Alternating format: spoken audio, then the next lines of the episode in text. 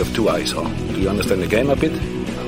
Yeah, have a look. I'm not saying anything to you in particular because I know you're not too accurate with your reporting. That's what okay, you paid so for. So you're saying it. I should resign. So you're saying I should resign. I think that's should, your yeah. opinion. Is that right? That's my okay, opinion. Fine. Are you going to resign then? No, of course I'm not going to resign. Let's simplify things next time.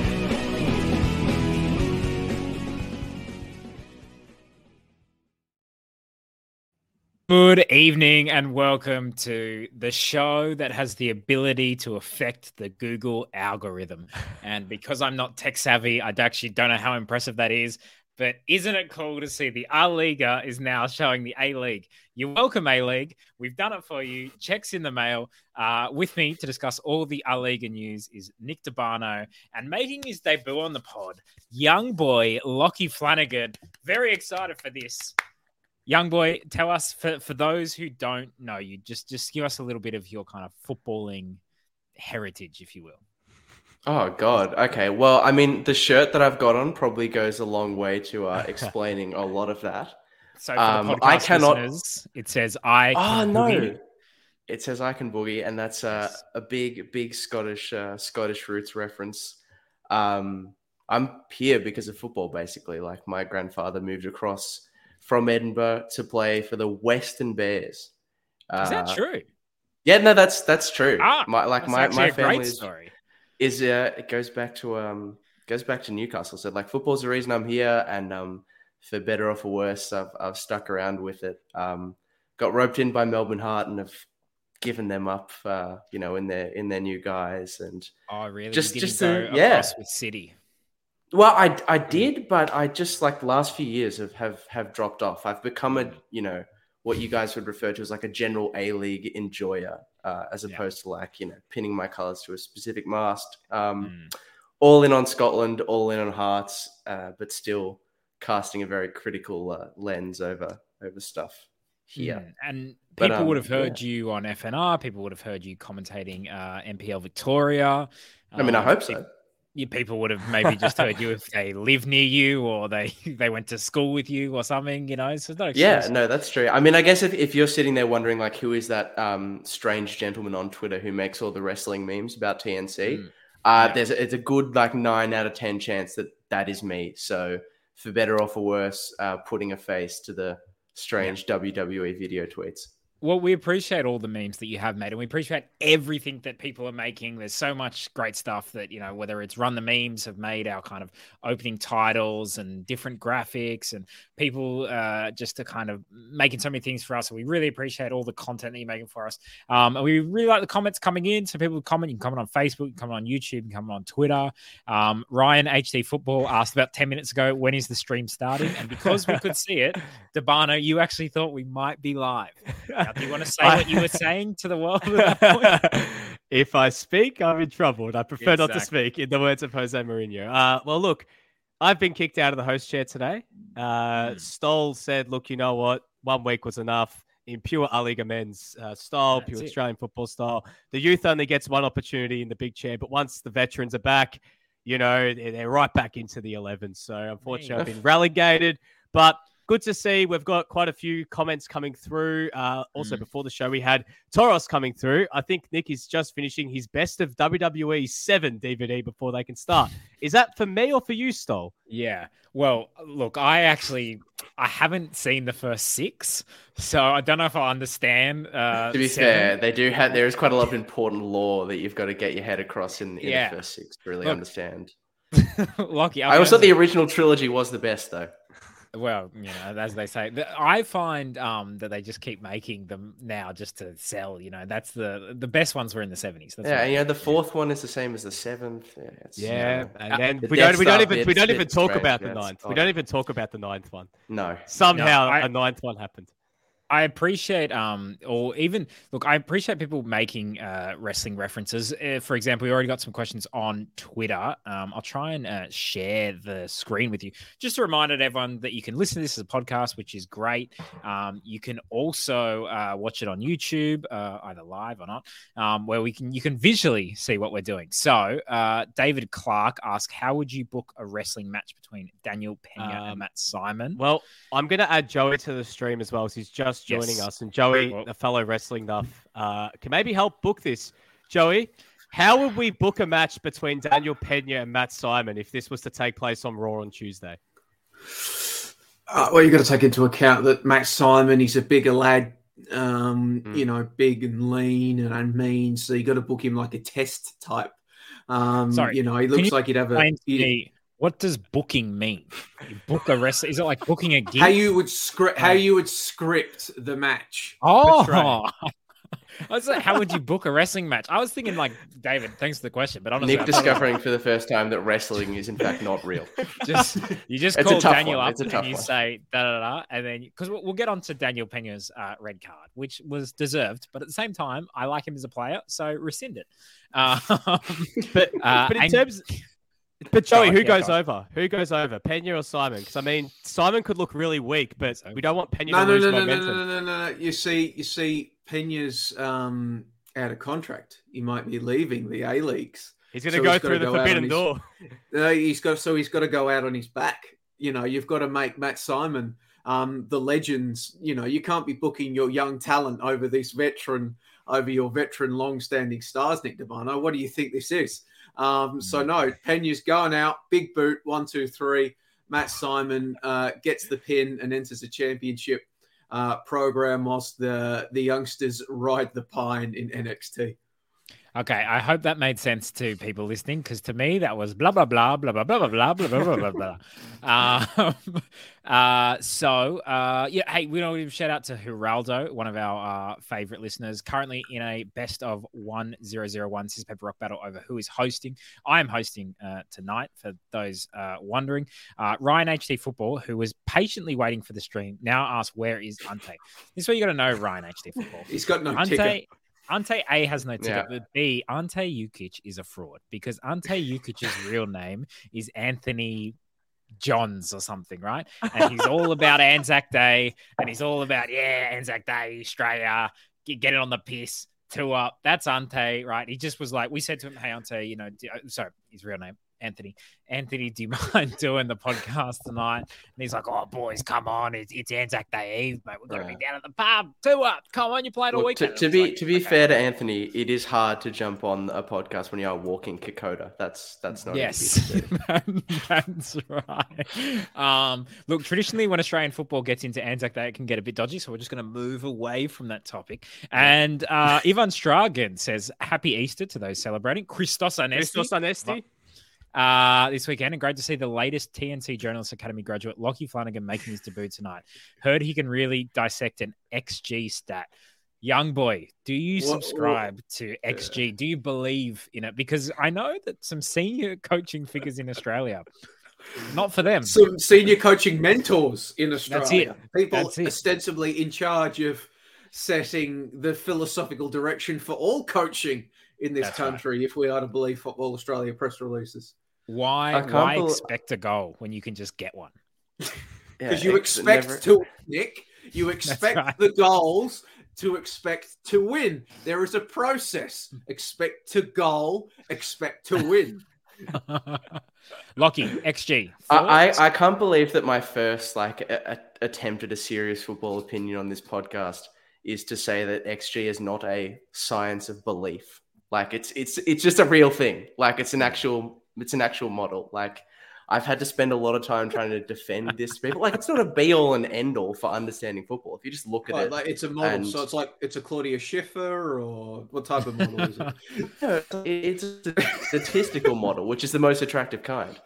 Um, you know, you've gotta you've gotta understand it, and it like you can't look at it by itself. You've got to consider it in the context of the game, but. It's it's not something you can just cast aside. It it deserves consideration despite what someone like Nick might say. I've spent a lot of time in various group chats trying to, uh, you know, extol the values of, of X G. Can I just defend? So this was like, we're talking about two years ago now when we first went into lockdown um, in our F and R group chat. Myself and Ed Gooden used to make it our mission to piss off Lockie by saying we don't believe in X G and it's fake. And for the pure sake of just riling him up, Like it wasn't, it wasn't because we don't think it's a legitimate statistic, and it still does. Go, it still does. It was just to say, Lockie, it is Fugazi, like just to get a bit of a oh. rile because we needed entertainment in lockdown. So Lockie was the source of it. So yeah, well, Nick, consider consider my Jimmy's Russell. There you go. All still, right. still just, are. Just for everyone's reference, especially mine, uh, Lockie. When you say Nick, you're referring to Debana, and when you say Stoll, you're referring to me. Correct the window. Yeah. Great. And yeah. just um, yeah, yeah. hold on. I, will, I just. I'll, I, I just wanted to repeat um, a question to Lockie Flanagan. He goes, so what type of model is the most attractive type of model? Oh, no. I've, I've already answered the question. I'm so, going to so, go Tony Popovich say, no, a statistical the, model. A statistical Nerd! Ah, yes. Well done, Joey. Got that in very quickly. Um, there we go. Just, you can, if you go back and watch the replay, you can just see the second he says statistical model, you could see me in the background going to YouTube, finding the clip, downloading the clip from YouTube, uploading the clip into the model, and then setting him up with a question. So uh, we really do appreciate uh, all your questions. Uh, there's been some good ones. If the A-League was expanded to expand to sixteen teams, who would you want to join the league? We might get to some of those more serious ones a bit later. Uh, I want to get to... I want to get to Stephen Paletti's question. They write, uh, which team has a one hundred forty-one two-thirds chance of causing chaos in the A-League men's finals? I'm just going to say, Stephen, I don't understand that. And it makes me think that it is a wrestling reference. So therefore, we will no longer be considering that uh, question. But the others seem to really enjoy listen, it. Le- listen, when Nick Stoll thinks that there is a wrestling reference, trying to sneak, sneak past you, it just spells disaster. okay, okay, that was another one. I smell bait. I smell bait. I know that. The, I know. Look, I don't know what's going on, but I know when I'm being hoodwinked. Um, when, when, when you add Stephen Paletti into the discussion, odds drastically go down. Okay. Uh, no. Okay. All right. Joey, just shut up. All right. No more talking. Oh, have we lost? You kicked the wrong bloke. We've lost. There's Devano. Two of them in the thing. Oh, I'm back. Man, Sorry, my, my my my Google Chrome literally just. broke. Like, it just wow. ended on me. I don't know. I think the Matt's Probably. quote of Scott Scott Steiner's Matt's quote, I think definitely just shut down my Chrome. Do you think it shut down because so many people were Googling A Liga and therefore it just collapsed under the weight? Probably, probably is what happened. Um, but uh, yeah, uh, should we talk about the fact that we uh, influenced the, uh, the algorithm. Google algorithm? Joey, thoughts on that? We are inevitable. It is just, of course, it happens. It is A Liga. It is That's the A Liga men's, A Liga women's. It was always going to happen. I Haters mean, I... in the absolute mud. Yeah. You know who you this are. This is the thing. It was it was funny how, like, how much people hated it. That's what was the best part about it. But look, uh, big show tonight. Well, um... no, I just, like, I don't get the thing, like, we're accused of being too negative. We're a bunch of blokes that spend two hours every Sunday night talking about Australian football, having watched pretty much every single game in Australian football. And That's we've right. come up with our own, like, little pet names and nicknames and jokes about the league. Like, isn't that ostensibly, maybe not with a two hour podcast bit, but isn't that ostensibly what the A-Leagues want to create? They want to create nuffs like us that have their own in-jokes and watch all the games and do other stuff. Like, we're all young men aged between twenty and thirty-five. We're the target market. We're doing exactly what we're supposed to be. Like, that's right. We're sellouts. We're corporate sellouts in a way. I Didn't mean, sell out. Still... I bought in. Okay. Again, I'm thinking it's a wrestling reference. I don't love it. Um, I'll say we're sellouts when someone actually pays us. So that would be nice uh, at the moment. Uh, By speaking of nicknames. We don't sell yet. Um, but we're investigating uh, that. Someone got in contact with the podcast pre-show. Uh, Mario from Doncaster, I think was his name. No, that's um, Matthew. Matthew from Doncaster. Matthew, Matthew from Doncaster. Sorry. Mario sorry, from I, Doncaster sorry. works for, for S E N. He's the S E N guy. Got you. Sorry. I, I don't Isn't know why I'm Mario just Italian for Matthew? Um, no, Matteo. Matteo is a... Yeah. Mario's just Mario. Yeah. Mario, maybe it's... um. Mark, it's, no, Marco. No, no, it's just it's no. just Mario. Va bene, va bene.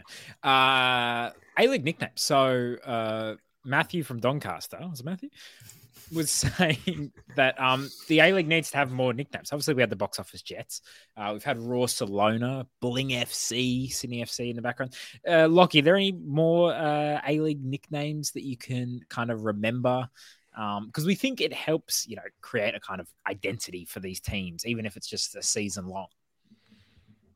Putting you on the spot. I'm not sure there are any that are super fit fit for broadcast necessarily. I don't think I don't I can't think of too many charitable ones. Is the is the well, only problem but, with the moment. I mean, Brexit F C uh, for Brisbane. Oh yeah, Raw a few years Mel- ago. Good one. I Mel- I was Mel's victory with Brexit um, two point oh.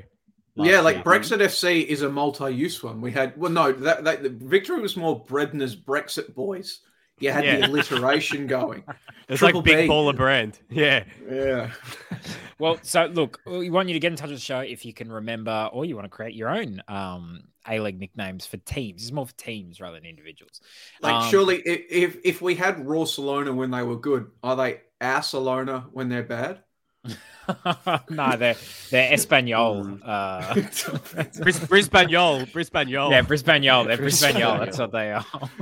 Rayo, big Rayo, Bris- Bris- Rayo Brisicano or something like that. Raw Portivo. Um, all right, look, we should probably actually talk. We should talk about, football. Yeah. Um, because yeah. sixteen minutes in, and as you know, this podcast always gets done within forty minutes. All good. No need to put it on two speed. Um. Mariners Jets, actually a fun game. Joey, it was great. It was what great. Like this is going to come across as very wankish and very in joke type thing, but you know how I knew that this was a really entertaining and a really fun game? I was trying to file on that game, trying to submit three hundred words on the final whistle for that game, which inevitably means that you are writing pretty much from about the thirtieth minute onwards.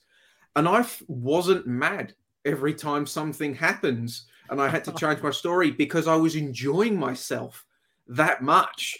That tells me that it was a really good game, that I was getting effed over in my copy and I didn't care because I was just enjoying it. I was enjoying watching the game and seeing what happened next and, you know, shitposting with every new development that happened. I was dying with laughter as Matt Simon and Daniel Pena got into a yelling match as the latter was sent off. And then Jets fans began to hurl abuse at Matt Simon, which I guarantee you only makes him stronger. Um, that might have fixed his neck, the abuse from the Jets fans, and he might be ready to return for finals. He's back with a broken frickin' neck. Yeah, just the venom um, from the Jets fans. But no, like often in the A-Leagues, what happens is we'll get a game that sucks for seventy-five, eighty minutes. Mm. And then there'll be some late drama at the, like uh, Adelaide's visit to Melbourne Victory earlier in the season. Is that the it one where like, D'Agostino hit a cracker? And then Goodwin. Yeah, it was like, there was later, like a ton yeah. of late drama. Like Goodwin struck late. There was V A R drama. Everybody, it was like, wow, what a great game, guys. Um, but it was, it was ten minutes of greatness and craziness preceded by eighty minutes of ass. Um, the F three derby that we just had, it was just entertainment for ninety minutes. Like, yeah, all right. The Jets played some really good stuff for about nineteen minutes until their defense, as it is wont to do, imploded in on itself. And the Mariners yeah. scored three goals in fifteen minutes, but they did they the same good... against Wanderers, the Jets, by yeah. the way, like yeah. that defense. Oh, like there are bad defenses. When there's twenty there's feet the of crap, Jets, yeah. and then there's the Jets defense. like, and, like... and, and ultimately, serious analysis had on that is going to cost them finals. Mm, like yeah, mathematically, that no, but at this point, they're not playing finals. Their defensive lapses are going to end up costing them finals because going forward, when they're in, in full flight, going forward, they are potentially the best attacking side in this competition because they're not just completely reliant on transition or their opponents making an error. They are capable of making their opponent, of forcing their opponents into an error when they're going forward. The problem is that is very difficult to consistently pull off um, at the very best levels, let alone with the type of talent that you're able to sign in the A-Leagues. So that always does, doesn't come off. And unfortunately for them, when it's not coming off, they can't exactly rely on their defense to consistently bail them out of holes because it's terrible. It's sort of like the Mariners. When the Mariners' attack isn't playing well, they've got the great wall of Mark Birighitti mm. and Dan Hall and Kai Rolls that are able to shut the door. Like that opening twenty minutes of the F three derby, Mariners were poor, but Birighitti was able to hold out and keep them in it.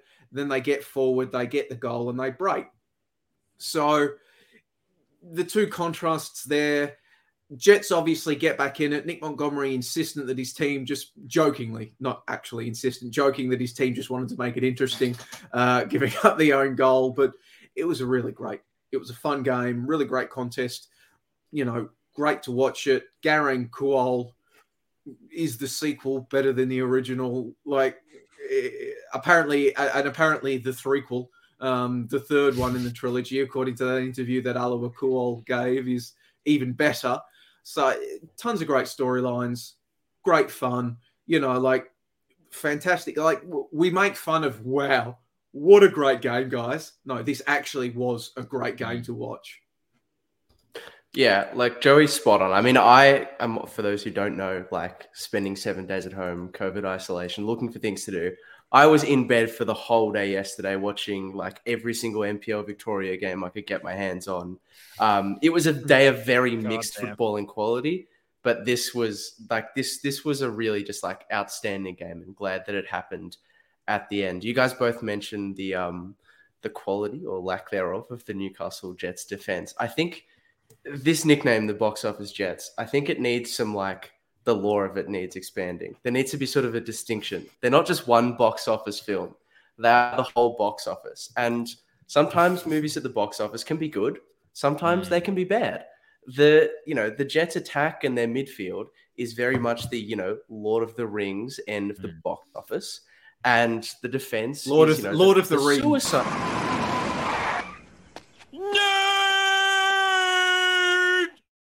Of, it's a very popular all the, film. Of all the great cinema, his go-to is Lord of the Rings. Oh, right. I mean, you can be the Avatar. Not the box office. I mean, but not, not, not, not the Godfather. Not, you know, not. No, but Lord of the Rings is like the numbers. Yeah, Lord of the Rings. We're talking about money, Joey, than the Godfather. Yeah, I'm talking about numbers. I'm talking about numbers. I'm like Avatar. You know, that that sort of realm. That's what their attack and midfield is. Their defense and their goalkeeper, on the other hand, is like The Rise the of Suicide Squad end of, yeah, the Suicide Squad, or, you know, Holmes and Watson, I, if you yeah, want to make I, it a comedy I, I, film. I, I, it's down I the other the end. Suicide Squad. Okay, no, but which the, one? The paying public There's did two not. Of them. So There's two the of them. Which one? one? I, li- I haven't yeah, seen the, the second one. one. The I like the first You one. like the first one? I'm a D C Comics nerd. It was shocking. Even I, I will like go and get. All right, all right, all right, guys. We're not going to debate comic movies. Next, you're going to say you. There's enough wrestling reference. Joss Whedon's Justice League as well. I don't know what these things mean. Lockie, finish your point. Go. I love that the, the two biggest debates so far have been how good was Suicide Squad really, and is it Mario or Matthew from Doncaster? That's that's the peak. That's the peak so far. Um, but yeah, we, we need to distinguish that they're like there's multiple bits of box office in this, and you know the defense and the goalkeeper is the box office flop end. Um, and to that end, I. I thought that Jack Duncan didn't cover himself. Obviously, he was sold pretty short by his defenders. A few goals in a row now, and even in the Wanderers game, um, from that Nazarene goal where he kind of half tipped the effort away, he's been really, really poor um, on a few efforts. Uh, Jets have like effectively nothing to play for for the rest of the season. I would, I would like to see Michael Weir get a run and be able to audition for that for that number one spot for next season. Um, and finally, on on Garang Kuol, um, I actually think Joey might might be right. He he may well be better than than the original. Obviously, he's small sample size. We've seen less than ninety, you know, a full minute from him across a full ninety minutes across all of his games. But the guile of like the finishes that he's been able to, you know, those first touch, plucking the ball out of the air, those kind of finishes are really, really top quality. Like you don't expect that from your average A-League forward consistently, let alone someone who's seventeen years of age. And Alua Kuol was great. He offered some things. He was intelligent with his movement, you know, but he was a bit more unrefined, I think. We didn't see this sort of thing from Alua. So yeah, again, it's small sample size, but I'm I'm buying I'm buying stocks. He had that great assist as well uh, against mm. Wellington last week. Um, Debano? Yeah, um, I just wanted to say in regards to this game again, we're, we're, we're glossing over the big part of this. The Cumdog scored two goals. Like, that's the... Cumdog! The, the, the no Cumdog. Gibbs content. The, the, the Cumdog just keeps... He keeps saying to Arnie, like, mate, if you're not calling me up in a month and a half's time, like, there's every chance Scotland might be on the freaking radar for him right now in the form he's in. I mean, Scotland probably... Lockie, you'd be able to time better than me. If, you know, there's other Scottish why, strikers... Why would he want to go and play for a nation that's going to miss the World Cup? In well, over in... Which one are you talking about there, Joey? Which, yeah, exactly, Joey. Like, there's, actually, there's, there's... yeah. To be fair, they're, they're probably both going to miss. I was just trying to shit on Scotland. No, no, but, but they're probably but, both going to miss. But, it, but Scotland's going to miss the World Cup, by the way. But but in terms of in terms of the Mariners, guys, um, I I reckon that like if they if they lock in a spot in the top six, they can potentially cause some upsets. I reckon they're. Yeah, the, I wouldn't say like that they're a dark horse per se. I think that, you know, there's every chance that no one would want to come up against them in a one-off game in the first week of finals. And right now, Melbourne victory away, the two games they've played against victory this year, or the three games they've played against have all been really, really tight games. Think about the F F A Cup final, the game during the league. I think Nishan Volupalai scored with like the last kick of the game. Uh, there was a one-all draw in Gosford. Who knows what could happen in that sort of game? The Mariners are unpredictable, and it seems like right now they're starting to hit their straps as well, especially in attack. We spoke about Benny and Kololo. My God, does that guy just play with pure vibes, man? Like, he has one move, cut it on his left and, and shoot or cross, but that one move is the one move of doom. And that move comes off every single time. Um, but in terms of like, you know, Newcastle, it is a shame that, you know, they're not going to play finals this year unless there is literally a miracle. Um, As we said, we have to really make it clear that we said at the start of the year, just because Newcastle are going to be box office doesn't mean they're going to win every week. They're going to be fun, and they have been fun. If, I can't remember that many bad Newcastle games. Like, there's been a couple, no, but the majority of them have been fun for the neutral. Um, I think they have the second best attack, but just have the, the league's worst defense. Um, I think that let us enjoy the league. Let us enjoy our yeah. terrible. Let's have fun for once, man. Newcastle Jets. Let us enjoy our, our league and nicknames. Stop getting and, and, mad and, with us when we actually enjoy this poxy league I know. every once in a while. Like, let us just have a bit of fun for once. Like, why is everything going to be so doom and gloom? For bloody hell, we're hard, hard audience to please. Um, we're and, and, we're and, accusing people of being doom and gloom. Yeah. That's, that's probably the biggest leak. You've become um, the very thing you swore to destroy. Yeah, uh, Edmund. Edmonds uh, is asking, are Elsie and I believe he thinks Yerman, not Uma Yerman. Thurman, really poor, or are they bad fits at the way Pappas sets up his team? Um, I think they need upgrades at centre-back in the off-season. They need a lot of upgrades at centre-back, especially if they're going to play Agreed. a back three. I don't mind Lucas Moragas as a left wing-back, but I think they need upgrades as well at right wing-back. Um, but really, that whole defensive side needs a lot and a lot a lot of firepower there. And Matt Yerman looks part... I'm, I'm, I wouldn't say, like, you know... He's at the peak of his powers anymore. Let's put it like that. He's getting towards the end. Uh, Matthew from Doncaster just coming through saying Yerman is washed. So make sure you get through all the T N C mailbag. Um, but yeah, so I think it'll be interesting to see what the Jets do this offseason. Like we spoke about Sydney having a big offseason. I think that's uh, Newcastle do as well to retain talent. Uh, you know, Daniel Pena uh, is the one that's coming out of contracts. His loan deal expires. Whether the Jets keep him around, that's going to be the big question as well, because I think they do need to keep him. He's such an important part of that team to build around, and it'll be interesting to see whether they can and who else they can bring in this offseason. We're, you don't we're think hearing rumors. We're hearing rumors that uh, he's not going to stay at the Jets, which I which think is really disappointing. Yeah. Yeah, because I think he's been, he's been outside of getting two red cards that he probably didn't need to get. Um, He's been so much fun. Like, talk about a player who sums up the box office Jets. There was a game they won four nil at home where he did the most, like, needless four stepovers that I've ever seen on an A-League pitch. Like, but Hold it was. On, pure... Are you saying he produced more meaningless stepovers than Lockie Wales? He was powering like, up. Well, I say meaningless. They were. They had no effect on the actual. On pitch, but they had a massive effect on the crowd because the crowd suddenly, knowing that they were four nil up, it was just like party time. It was like, yes, this is why we come to the football, to see stuff like this. Yeah, it was totally like that. And actually, I was thinking today um, in the Wellington game uh, when the fans had their shirts off in the eightieth minute, and obviously the Wanderers fans in the eightieth minute did Poznan, or at least they used to when they, they used to Wanderers when there fans. Were more than twenty of them, yeah. Yeah, exactly.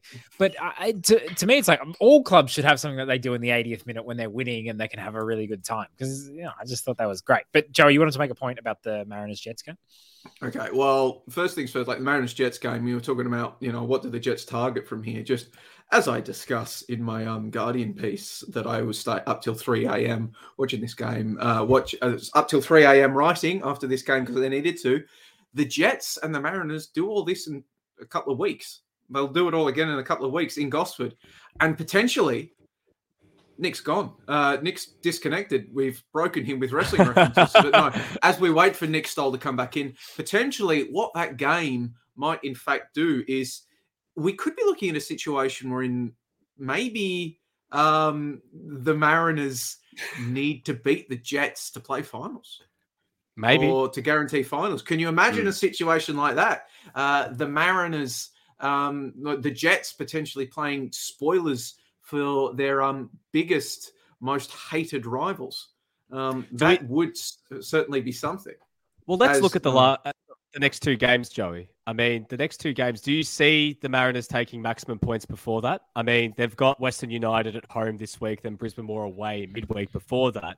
Can you see them getting enough points beforehand that maybe they might be already in and they're playing maybe for seeding at that point? Well, I think they get points against Brisbane. Biggest question against Western United, as is the case for most of the games in this league, is who has the ball.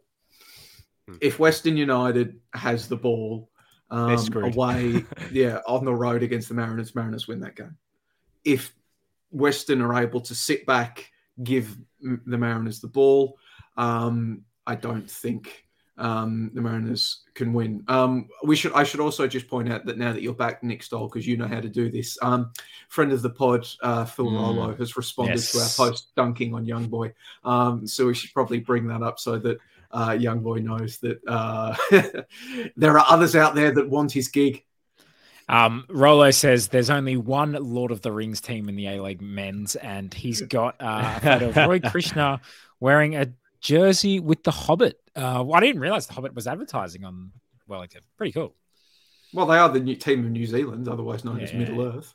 So, see, um, so, so we give we give the uh, uh, league all that shit for Star Wars around all those years ago. But what about you know the what about uh, the the, the New Wellington you know just flat out saying, hey, we're filming the Hobbit at the moment in our t-shirt. Go see the movie.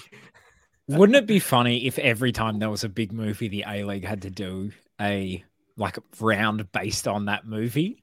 Like if there was Batman round, if there was Godfather round, you know, if there was Ocean's Eleven round, you know, well, like speaking of people Doctor stealing Strange the round. Yeah. If that was, if, if Victory was still playing games at Marvel, they probably would have had to, you know, do some sort of plug eventually where Doctor Strange, well, like he's on the field and he's going everyone, like this. And Victory the starting elevens walk out through a portal. Just Um, does anyone else have anything to add on uh, Mariners and Jets? It was great. It was yeah, um, it rocked. Stephen uh, Kralon says something quite problematic in the comments, so I think I'll just leave that one uh, there. Uh, in terms of, uh, Edward Watson says something less problematic, which is shout out to Atletico Madrid Spider-Man two kits. Yeah, I think there should be. Look, we, we did shit all over Star Wars round, but movie movie crossover when we like hey, well, it, it's all good. Hey, well, the Bulldogs once wore like Thor jerseys for what when well, Chris Hemsworth was in town, and didn't yeah. the N R L do like a whole bunch of special yeah, superhero they did, like, jerseys superhero well? rounds and stuff? I think, and I think that was a Marvel plug as well. So yeah, look. These ways. Um, let's God, talk. What kind, all these organizations selling out to Disney, Jesus Christ! Oh, but, well, before like, we get to on. that, before we get to that, yeah. Sol, we're actually joined by a yes. fifth member. Oh my a goodness! Fifth member, Josh, turning Josh up Perasevsky. half hour late. What's going uh, on, fashionably Josh? Late. Fashionably late, mate. Uh, Tell- I, I, I wasn't going to come. I was. I just had to join in because of Joey's Lord of the Rings slander. Like, I, I wasn't slandering to... it. I was calling Young Boy a nerd. I was. I, look, I, I enjoyed. That's not an insult to me. That's not an insult every week, to me. But this one shocked me to my core. You know, seventeen Academy Awards, mate, across the trilogy. So I can't. no, they're, they're he knows. He's like, got the numbers. Like they're great. They're he's great like Mourinho. They're great like movies, Mourinho. But if like, like somebody was asking times, me respect, like, but if like somebody came up to me in the street and said, "Name a great movie," like Lord of the Rings isn't like the first thing coming. But to that's my not head. The criteria. That wasn't the criteria though. It was a it box was what made money, which the Lord of the Rings is. By the way, Joey, throw in a glass house, throwing some stones. You're wearing a Mass Effect hoodie right now. So you're calling ah, me a nerd. No. We're all nerds. Let's be real. Yeah, but, I, but I'm if, not if talking about my Paragon of opinions. You are a nerd. Nerd! You know what's bad? Is I don't even know what Mass Effect is. Like, I mean, outside of like, you know, the actual effect of mass, but otherwise. Um, Just, you, you hipster... F Nick Stoll, honestly, you don't know anything about shit. Not much, not much. It's, the things that I know is, you know, all kinds of crap. Um, hey, I know I hate MacArthur. That's for absolute sure. MacArthur won victory four, right? Um, we look last week. I want to make an apology. Last week we we said that some players um, had been adopted by aliens. That's true, but one of them has returned. So I want to just give a shout out to the aliens because Daniel Da Silva made his return after two months. I think uh, we hadn't yeah, seen him for. Months. And you know what? Credit to him. He managed to get his team's play of the game, as you may have seen on social media. An incredible Cruyff turn, followed by a couple of more steps to the left and another incredible Cruyff turn, and then a pass, I think, that just went to nowhere. So well done to Daniel Da Silva. I've always said that he's a player of special moments, and clearly um, the people who run MacArthur's social media agree. Guys, what did you think? Play of the game? Absolutely. Uh, there was a certain, well, there was a certain goal from a certain centre-back that probably... Yeah. Constituted a more memorable um, play. I mean, this was MacArthur's play of the game, and to be fair, they only scored a penalty. So, well, I mean, you know, uh, go look, go, Damon. That Danny Da Silva uh, came back looking like he'd been abducted by aliens because he had, looked like he had had a haircut in two months as well. I mean, he had, came back with the, the shaggy long hair. It looked like he'd just been, you know, basically in captivity and just had been released for the game. Um, you, wait, you wait till we finally see Bazanic. He's going to look like Tom Cruise in Castaway. Uh, Tom Hanks in Castaway. Tom Cruise in Castaway. All right. Uh, anyways, uh, in, in terms of this game, Um, my God, it was boring. Like there was five goals, but it was not fun.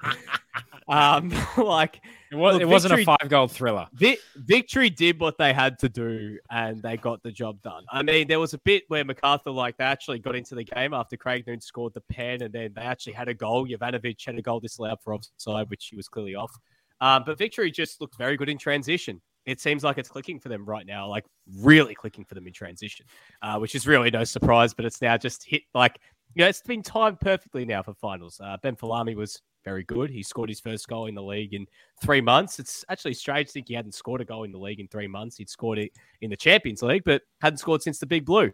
Uh, but in terms of that, you mentioned Roderick Miranda's goal, Joey, like, wow. Like we talk about, wow, what a goal. That was up there, one of the best goals of the season this year, especially when it's coming from a centre-back. And what is it with our defenders in this A-League? Scoring ridiculous goals from set pieces and, court- and crosses. Like, we saw Garuccio with the scorpion. We see Miranda with the little cheeky back heel, like dink. And then in the end, the worst possible goal you ever see with Josh Brolante's, like, deflected pea roller, which somehow rolled in. And everything seemed like it just went in slow motion. And that was it. My, my favourite moment of the game, my play of the game, was uh, Josh Brolante not seeing himself score because he was too busy appealing to the referee for handball for a penalty, and he had no idea that the ball would ever make its way over the goal line. So he actually had to be told by, I think it was Nishan Volupile, saying, mate, stop appealing, the ball's in, like you scored. So goal, Josh Brolante still hasn't seen his goal, I don't think. Um, Joey, just, thoughts on this game? Joey, go. I mean, look, to sort of like sum up this game was like, yeah, standard disclaimer, X G, yada, yada, yada, nerd, whatever. The X G for this goal. So Melbourne victory, actual goals scored uh, four one. The X G for this game was MacArthur one point seven, Melbourne victory one point five six. Mm. So victory did a lot. Um, with their scant chances. Uh, I mean, and admittedly, one of them was a penalty. um, as well for Jake Brimmer. So, but this is what victory increasingly look like they're turning into under Tony Popovich. They're going to feast upon their chances. They're going to feast upon um, their ability to get out and transition. They're going to feast upon set pieces. I mean, admittedly, I, I don't know what was going on with MacArthur's set piece defense, you know, for the first two goals. It looked like they were already on holiday in Ibiza or something, just the way they were defending um, some of those set pieces. It was ridiculous. I mean, considering that this is a side that basically scores fifty percent of their goals um, from stoppages in play, it was remarkable that they weren't able to defend them um, properly. But, uh, like, victory, like, it's exploitable. Like, if you just, if you give them, like, the ball for extended periods and make them break you down, you could probably exploit them. But right now, they're just rolling. They've found their groove. They're just coming through. They're well, like undefeated um, in so long now, like twelve, twelve games. games yeah. Um, so I think that's now the longest undefeated streak we've had this season. They've officially surpassed City's eleven-game undefeated streak from earlier in the season. So, like, yeah, like they're not playing in a manner that, you know, you're going to remember in fifty years' time unless you're a victory fan, but it's effective and it's I getting think, the job done. I think they're going to win the league. Like, not the league is in the league. It would table, not surprise yeah, it would I not surprise me in one ounce. Come end of the season, they will be lifting the trophy. Lockie? Can I just Sorry, Lockie, just before you jump in, before you go, Lockie, just a quick thing. Look at him. By the time he hosts one show and suddenly no, no, no. he starts getting confident. This is this, this will literally and... take two seconds. Go on. Victory go on could actually be topped by the time we get to Friday because they play two games before Western United or City play another game. They play tomorrow and then they play Friday night against Wellington. Win both those games, they're actually top. So as much as the other teams will have games in hand on them, they're they're putting themselves in a really good position to actually win the Premier's played as well. Lockie? Not surprised to see Nick punch down on a fellow young boy there, but that's yeah. that's okay, Nick. That's okay. Oh. You can you can have one. It's all good. Um, it, it is a good point that Joey made about this this role that victory on, because I, I think this is just what we've come to see over the years from from Tony Popovich's sides. Like, this is the grind that they're on, and they will continue to um churn out these games for for better or for worse. And like, I couldn't help but feel like watching this game as I did a few others this weekend, with the exception of Central Coast and Newcastle, and think, okay, I've sat through ninety minutes of football. What, if anything, have I actually learned about either of these two sides? And I don't think it was a, a game that really told you much, if anything, new. Like, both of these sides uh, attempted as much as possible to exploit transition, and Victory are better at doing that than arguably any other team in the league. Mm. And MacArthur were, you know, never going to out Popper Popper, really. Like, they were never going to beat, they were never going to beat Victory at their own game. And they, to be fair, like, never really looked like challenging Victory. Um, you know, the only other thing I wanted to say, they did look like challenging for a while. Jovanovic's goal isn't disallowed. It's two all. But yeah. Well, one thing I'll say is now MacArthur looks like they're going to miss out on finals. And that makes me so happy. That makes me ecstatic. This team does not deserve to be in the finals. Um, Ivan Stragan says, professional performance from Victory. Most could relate to Milicic for a moment with the old saying, if you can't say something nice, say it in another language. I wish Ante was here who could tell us what was said, but I'm assuming it was Yabenti Mate or something like that. Um, well, he, shout out they to actually the picked up. They actually picked it up in English as well. There was a part that he had a bit of a word to the fourth official, and you hear it in clear English what he was saying. And Paramount what did he say? Replayed it. You can, well, I oh, can't. You can even. It's, uh, you can I mean, this is an explicit podcast, Nick Domano. You can yeah, say we, we we have said. He said everything on here. You know that. Yeah, he basically, all I remember was in the exact word. He just said he said he dropped the F bomb, and you hear it okay. clear as day, clear as day. And Paramount went back and replayed it. And you hear Ben Homer go, oh, okay, there, there it is. It's like, it's, it's like, oh, we should not have played that They're again. Swearing. no. Yep. Well, that swearing um, involved. Hey, I think Paramount, I think Paramount actively encouraged that sort of behavior, right? Because, you know, they employ Mark Milligan as an analyst. So I assume that anything said on Effects Mics is fair game.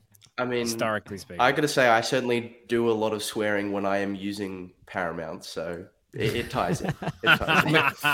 Hold on. Who, who do we think is more excited about the prospect of MacArthur missing finals? Nick Stoll or Mark Milligan? um, Ryan, H D Football, I reckon West United will get premiers and Victory will win the league. Does everyone kind of think, as we, you know, maybe move on to talk about uh, Western United, who uh, beat MacArthur in the five p.m. game on a Tuesday, that, you know what, a lot of people criticise that scheduling. I think that was great scheduling, all right? Bury well, that game. It, Put that game on a lunchtime. Tassie, yeah, okay, whatever. Just get rid of that game. Like, you know, play it on Sunday, two in the morning. I, I do not care.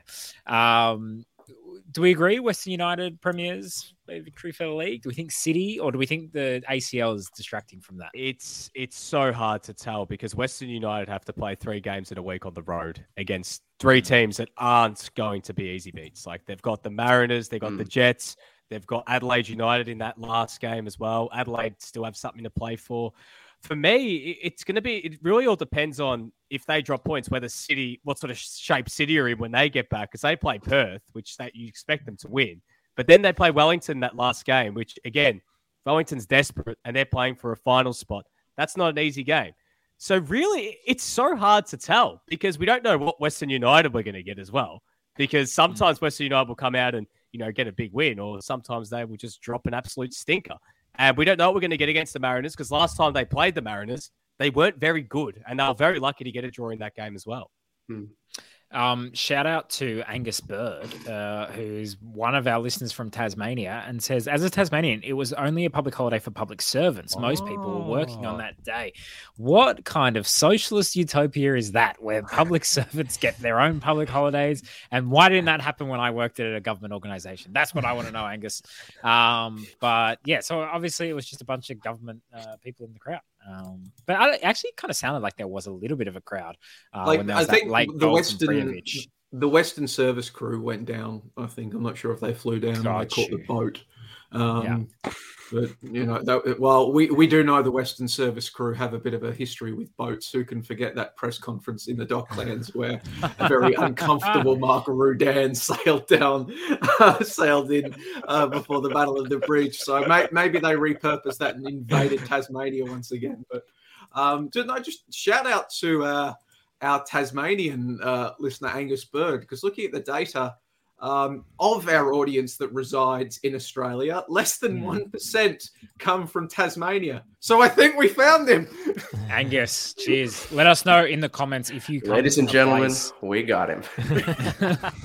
If you come from a place that is far away, uh, let us know. Uh, should we talk about Adelaide v Perth? That was the late game this afternoon. Um, who actually... really got a good look at this game. Was I the only one who had it on while I was cooking dinner? I had it Lockie. on while I was working. With some Lockie. degree of shame, I will raise my hand and say I watched it sixty minutes of this game. All right, Lockie, lead us, yeah. lead us your chats. What was your thoughts? Uh, obviously, Bernardo uh, with kind of an early goal, one nil for most of the game, and then what a golazo from uh, Eden Kunda, who, I mean, has he ever scored a crap goal in his life? Yeah, well, that I mean, it was kind of interesting to to hear him talk about the goal after after the full time whistle, because it was it was a fair wallop, like across the face of goal to find the top left corner from where he was. It was it was a thumper, uh, a belter, some might say. Um, but yeah, he he basically said, I, I score goals like these all the time. Like, he was so nonchalant in the way he that he say that. described that strike, he, and he does he, he, he doesn't went, score bad goals. Like, it's true. He, he, He went full Mark Henry spec. Just that's what I do.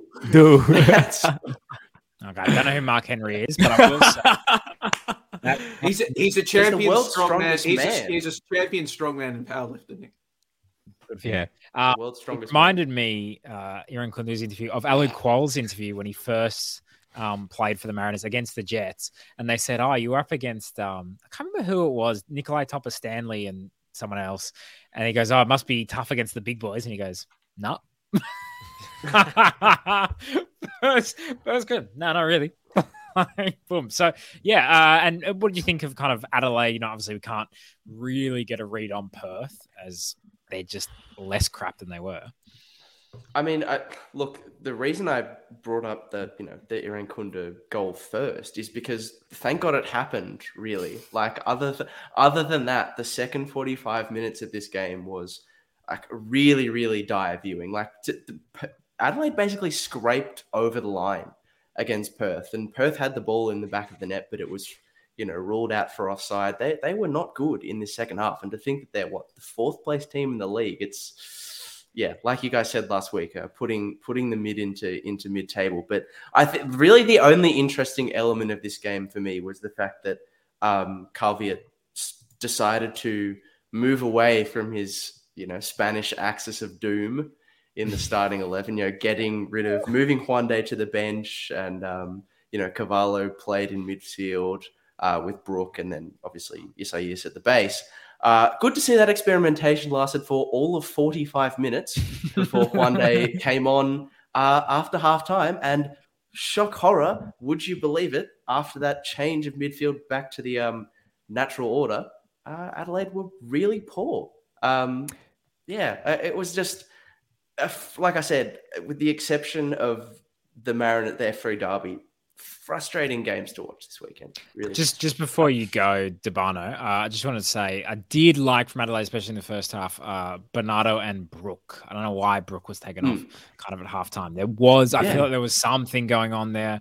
Um, he's, you know, it's weird. Adelaide, but yeah, Adelaide always tease you with maybe there's going to be some excitement, but uh, not. Uh, Alan Riley says, wish Ante was here to get his thoughts on Ibuki's performance today. Alan, what are you saying? That we can't give you our thoughts on I mean, I Ibusuki's can give you Ante's thoughts right now. Just A S S. Yeah. There you go. um, All right. You... I can predict Ante's thoughts. There you go. Ante, if yeah. you're listening, let us know. Just uh, a quick one, guys, on this game. Um, I mean, Perth, are, Perth, sorry, Adelaide are going to be probably, what, finishing fourth, get a home final. Realistically, just to put it out to everyone here, could we actually see Adelaide, like, really doing damage in finals this year? Like, they probably will get a home elimination final, but can we actually see them do something? Because it feels like the last no. few seasons, they have made the finals and they just make the finals. They, it's almost like they make up the oh. numbers. I, I don't don't want to say it, but they've made a couple semis. But they never looked like, you know, there was the, the, the, the crazy penalty shootout against Perth Glory that, you know, Liam Reddy went full bloody Gianluigi Buffon. And then last season they played Sydney and everyone was like, they're not beating Sydney. Like, no way they're going to the Shadow Realm and coming away with a win. Can you actually see them? Is it going to be the same thing again? Semi-final and gone? Or is there something well, else there? I mean, the, the two legs make it a very different proposition now. Because mm. any side getting through now, they can't just... you know, jag a cheeky win. They've got to do it over two legs. Um, but in this league, it's not a surprise. It Well, okay, d- degrees of surprise. It's not a massive surprise if any team beats any team. Perhaps with, like, the exception of Perth Glory beating anybody. Um, Wanderers like, beating anyone? Like, like, if the Wanderers... you know, just jack, like played like they did in the first sixty minutes against the Newcastle Jets the other day and, you know, got a win, no one would be that surprised. Like, the Wanderers have massively underperformed this season, but, you know, if they were to just go out and jag a random one nil win, you'd just go, oh, they've got all the talent. Their talent rocked up today.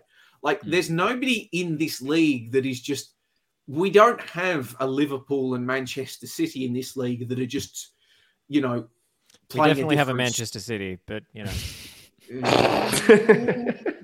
it's not not not in terms of quality. No, yeah, I get yeah. what you're saying, Joe. Yeah, but like, yeah, we don't have you know, we don't have two teams that are just playing a different sport yeah. to everybody else. Like, there which was the case upsets. a few years ago with City and Sydney. It did feel like they were in a different kind of yeah. level to the rest. So, like, yeah, the two legs are going to make it awfully hard mm. for the poor teams to upset, but. No, in finals football, I think, and like we were just talking about, Melbourne victory probably could, their, their most likely scenario is finishing third. Absolutely none of us would be surprised if they won the championship. Mm. It's just that sort of league. But, uh, Josh, okay, let's, let, let, let's, let's, let's, sorry, Josh, but let's get back to the actual point. Can you see Adelaide doing it, though? Because victory in Adelaide yes, are two very because I could see, I could see any team doing it. That's, that's my okay. point. Any team could do it. I imagine. I mean, that MacArthur goes back to the inherent mediocrity of the competition this year, that we don't have an outstanding side. You know, some no. sides are better than others, but there's no consistency. As Stevens just said in the comments, no great teams this year. Um, that's that's what the league is, and I think it's very hard.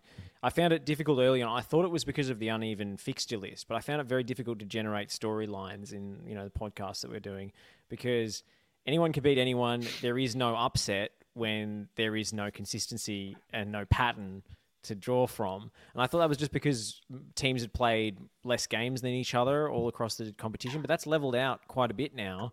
And still we have very little bearing on where teams actually rank. But uh, what I was going to bring up is, um, you know, we were talking a bit off air and also on the pod about uh, nicknames for uh, for players and managers and games and so forth. I want to propose one for Karl Vart. Uh, I think he's the human handbrake, because Adelaide have all these exciting players and he just refuses to take the handbrake off and let us have some fun. He's so he's so aggressively dull in his choices. Signing Ibasuki is just sums him up as a coach and his his natural instincts of what he returns to when the going gets tough, what he defaults to. And, you know, he's emblematic of a lot of coaches in this league, but I, it just frustrates you, especially when Nestori Irukunda scores a worldie every single time he plays. Like, why doesn't he start? I know he's fifteen, but if you're good enough, you're old enough, right? What do you think of Toros saying Irukunda, the Australian Tony Yeboah? I mean, love it. I do love it too. Um, uh, Lockie, well, just I like the idea of the human handbrake as a, because it's like, can you imagine someone being like, get down to Cooper Stadium this Friday to see the human handbrake take on the box office Jets? So now, so now the Stoles, now Stoles leaning into the wrestling kind of, you know, uh, hype kind of. You that know, was a Simpsons reference to get down this weekend to a human handbrake going up against the world's strongest man, Mark Henry. Now that that I would say, that I would say. Uh, Lockie, in the whole uh, you, you wanted to make a point on Perth. Yeah, um, just just quickly as well on, on what Josh said about about our friend the human handbrake, like. Even when he does try to like do those kind of experiments, be like, oh, I have tried these attacking talents altogether. It was forty-five minutes of this game, and it was against considered like considerably the weakest team in the league, like the lowest risk environment in which to do that. And he's like, well, I tried it, and we didn't smash them away, so it didn't work. Back to the status quo. Anyway, um, I just wanted to bring up a, a conversation point from last week where you guys were talking about, uh, you know, most likely celebrity imports into the league, and you started talking about coaches. Wait, um, Lockie, at Lockie, the time, do you actually, Lockie, yeah. do you actually listen to this podcast? Oh, now and again. Now no, and again. don't. Do... No! Can't well done, Joey. Insult, insulted all of you. Insulting our how listeners. You, he walked right into that one. Everybody. Uh, I feel like I you. I feel like you come away looking worse, worse out of that one than I. Yeah. I mean, I take a hit. Someone needs but... to wrench the controls from Joey now. Someone he's, kick he's, Joey as a drunk on power. I'm gonna, I'm gonna keep playing just random clips. No, we haven't, we haven't talked about Brisbane yet.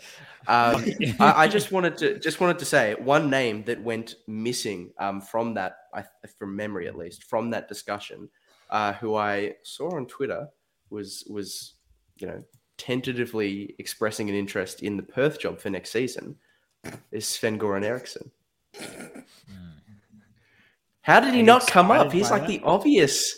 No, not at all. But Honestly, he was like, why, was how did he not come up? Because I thought he car. was dead. Like, I thought he was, he's so old. He's seventy-four years old. This guy was old when he coached England. All right. Uh, like oh, that was well, twenty no. years ago. I don't, I don't want to talk about that time. Ah, like, I mean, yeah, it's just, I'm actually, I actually don't think he's applying for these jobs. I think his he manager is applying for these jobs. He hasn't and coached in manages, three years. Yeah. It's, I'm not, really I just want to be clear. I'm not advocating for him. Hey, Ryan H D Football's got a question kind of on this. Apparently, Perth are considering bringing Dwight York as next manager, he asked. I personally think Perth should bring back Kenny Lowe. Does anyone think it would be a good idea for Perth Glory to sign Dwight York, who has never coached uh, senior football, uh, to be their coach? Devana. No. As okay. a... That's Joey, but sure. Sorry, sorry to go full Euro snob here, but as a yeah. Milan fan, I have seen the amount of times when Milan brought in ex-players who had never coached a game of football before as their manager, and see how wrong it goes. Clarence Seedorf, Filippo Inzaghi, Christian Brocchi, Gennaro Gattuso. None of those guys have a job right now. I know I want to see Gattuso in the A-League, but that's the risk you run with bringing in a guy with high R I, who was a fantastic player, as a coach, because you think it's going to work. You look at Frank Lampard, you look at Ole Gunnar Solskjaer, you look at Andrea Pirlo, you look at Robbie Fowler, for God's sake, at the Brisbane Roar, if you want to bring it back here. It doesn't always work out. I mean, one of the examples that it really worked out, I guess you could say Steve Corica and uh, Kevin Muscat, but Dwight York has never coached before. Uh, Perth actually needs someone who has coached the game, has the reps, and he's someone that, you know, understands that sort of side of the game. We've never seen Dwight York coach a game before, so I don't think that he should be thrusted into this role straight away. Listen, it doesn't matter who coaches Perth Glory next season if the underlying club remains a basket case.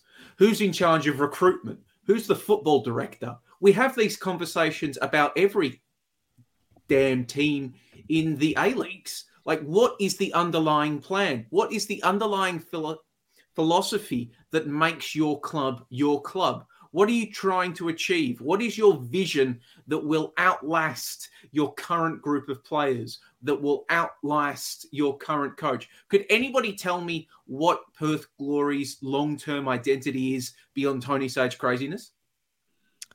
There, there will be utility for the token in, you know, the, the, it's Tony, really exciting time. The, key, the Keyboard Warriors N F T. But like, like we, we, we discussed this a bit when Ben came on the show in the aftermath uh, of Richard Garcia's sacking, and the point still stands up. What? Ex- Sorry, Ryan just has done what we like Nerd. to see and, and make fun, and Alan as well, just to make fun of Joey's accent with basket. And what was the other one? Outlast. Uh, so good I've stuff. Lost my no, okay.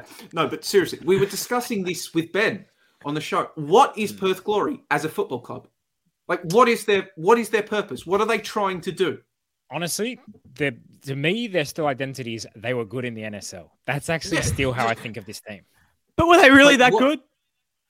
Yes. Back, yeah, yeah, last yes, last okay. you young, okay. you young okay. whippersnapper, okay. you just the N S L. That yeah, yeah. Now, they, I'm just they, trying they, to they, ruffle you, you know, they ruffle you old timers. No, but like once yeah. upon a time, but now they're shit. Ah, but like the, the point stands. All right, that, like putting a band-aid of a manager of a, some high-profile manager. I mean, it worked out so you know, high-profile player worked out so well with Daniel Sturridge, didn't it? Like.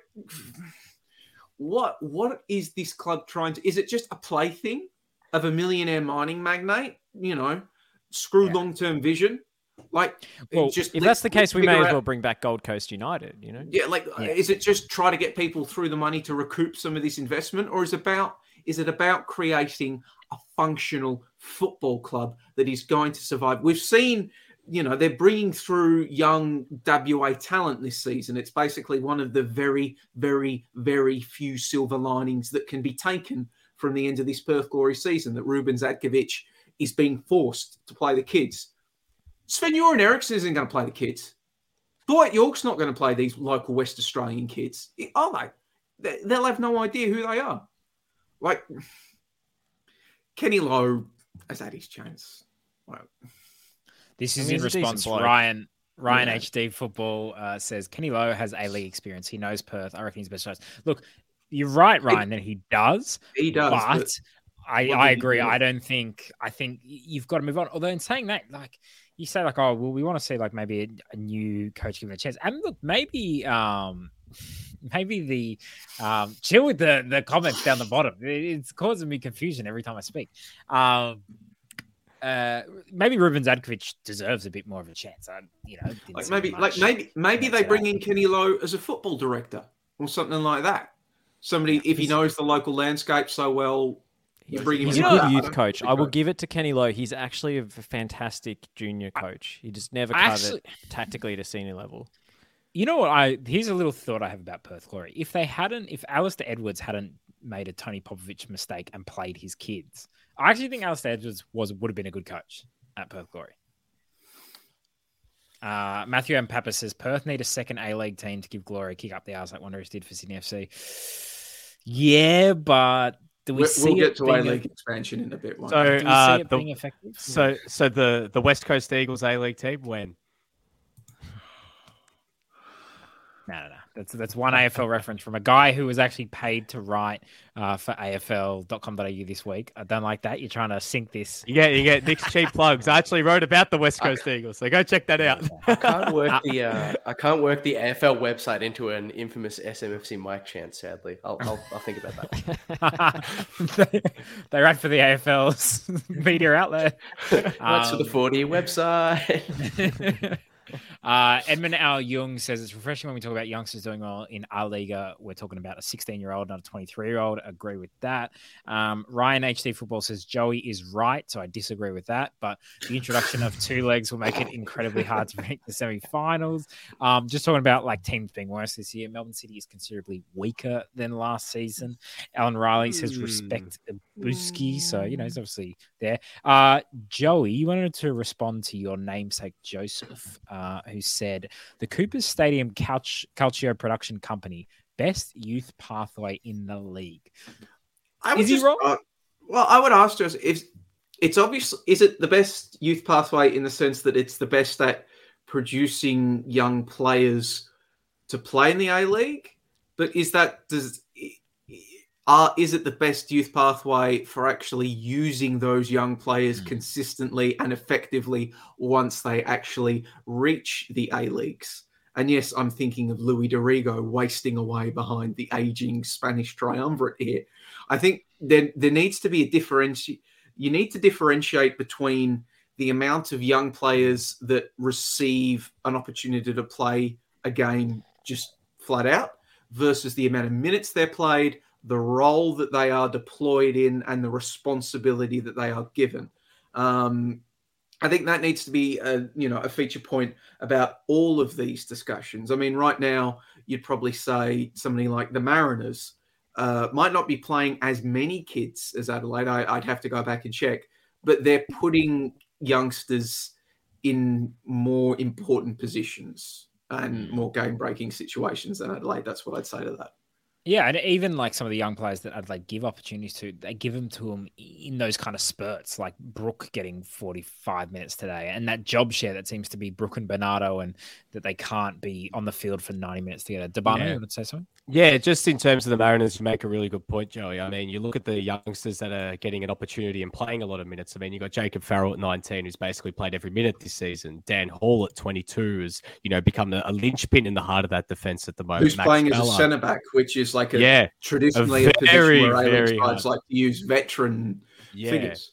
And Max Ballard as well, twenty-one, getting a lot of opportunities in the center of the park. Like that's obviously with Bozanic now being abducted by aliens, it's opened up the opportunity for Ballard to, you know, get a chance to the team. And we've seen Matthew Hatch get a few minutes off, like play, you know, meaningful minutes off the bench. He played another half an hour yesterday. Um, we I'd like to see more of Garang Kuol, but we've seen Harrison Steele as well. He's nineteen. He started a few games.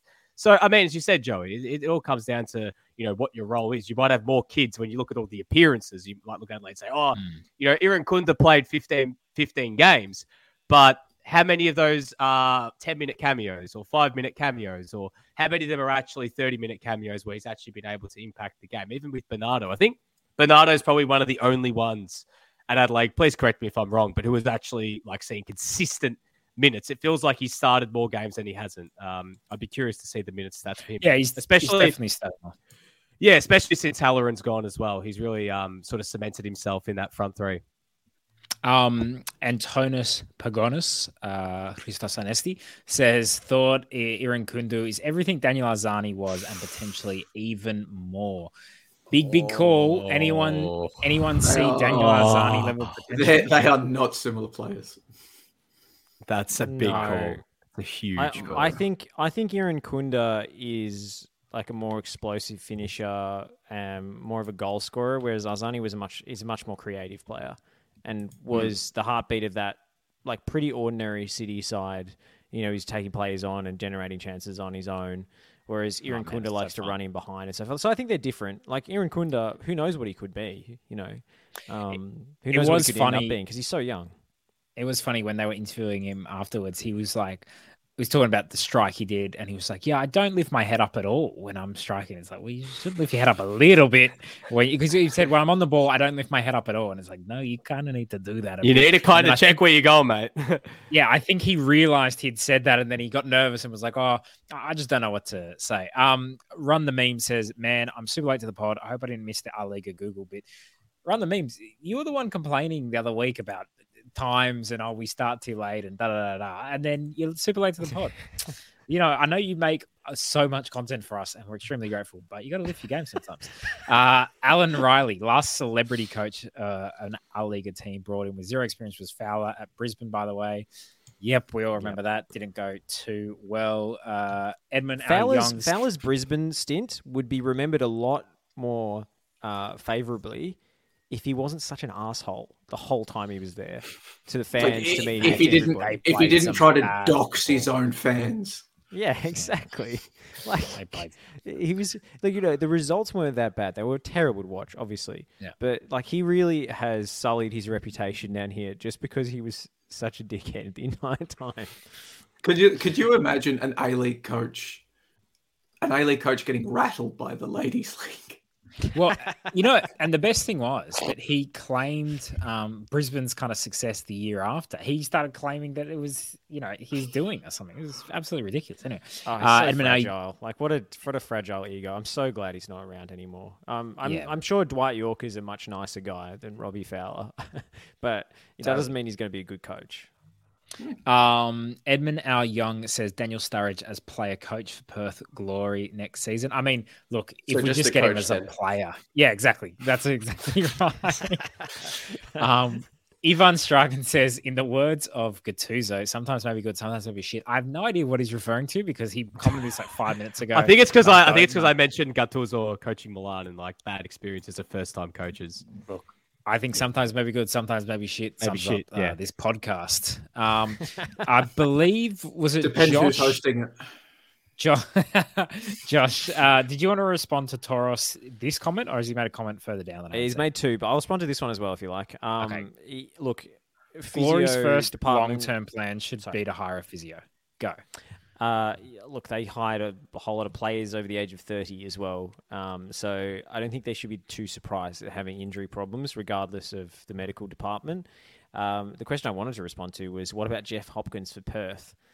Uh, well, I mean, it has happened, I guess. Coaches have made the transition from, from women's football to men's football before, see Kisnorbo um, and others. But I think Jeff Hopkins should be thinking bigger. I think he should be thinking Matilda's coach.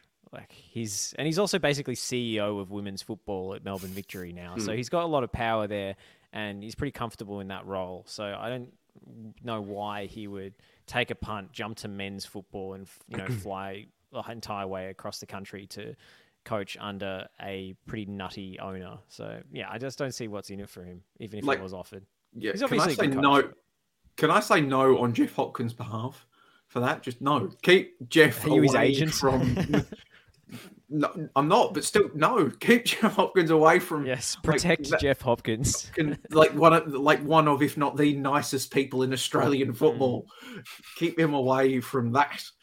I mean, like, like I, I, to be honest, I also don't think Jeff Hopkins is ruthless enough to be the Matildas coach, um, considering like all the egos and all that management you need to do at Matildas level, but.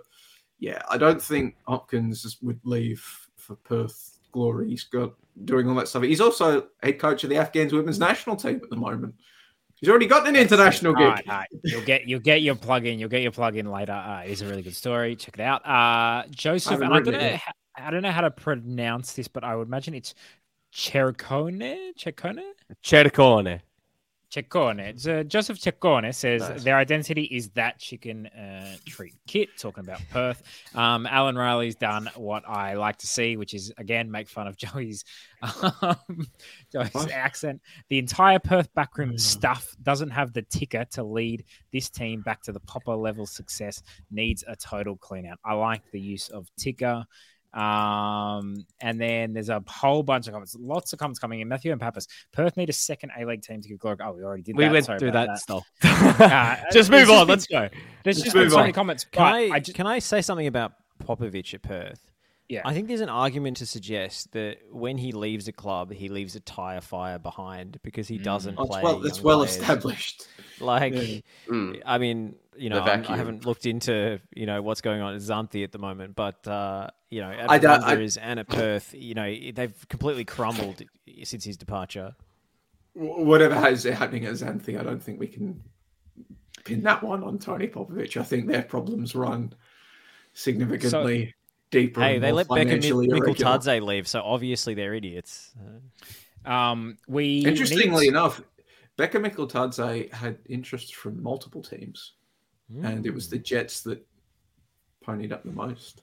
Really? Good job, Jets. It was worth it. Um, Antonis Pagonis uh, says, Paul Pezos for Perth coach, former player, does wonders for South Australian football with Adelaide United F C U team, currently Adelaide City. All his former players speak highly of him. By far the best coach uh, in South Australia. Um, no, no, and... no, no, no, Nick Stoll. I like this comment better. Yeah, I liked it too. Uh, Throwing News says Perth needs a second A-League team. I'm choosing to like believe that Throwing News needs. needs he, he's big on the second Perth yeah, A-League team. He's uh, what's John DeLupe or whatever the one uh, that's around Red there? Star, Perth Red Star, no affiliation to the Serbians. Um, we do, we do uh, definitely get Ben Smith back on from Perth because he yeah. was great. But I want to also say we asked for people to give a to tell us where they're watching from, and W M uh, says shout out Qatar. So, look, we we don't speculate on this show. We just give you cold, hard facts. But we can say with like ninety-nine percent confidence that's a member of the royal family. And obviously they're looking to a massive takeover bid of this podcast. And we'll just I mean, are we sure Are we sure this person's from Qatar? They didn't just want to bring up Qatar? Like, just wanted to give them a general no, shout out uh, in their actual According to uh, our p- podcast statistics, that we do have a listener in Qatar.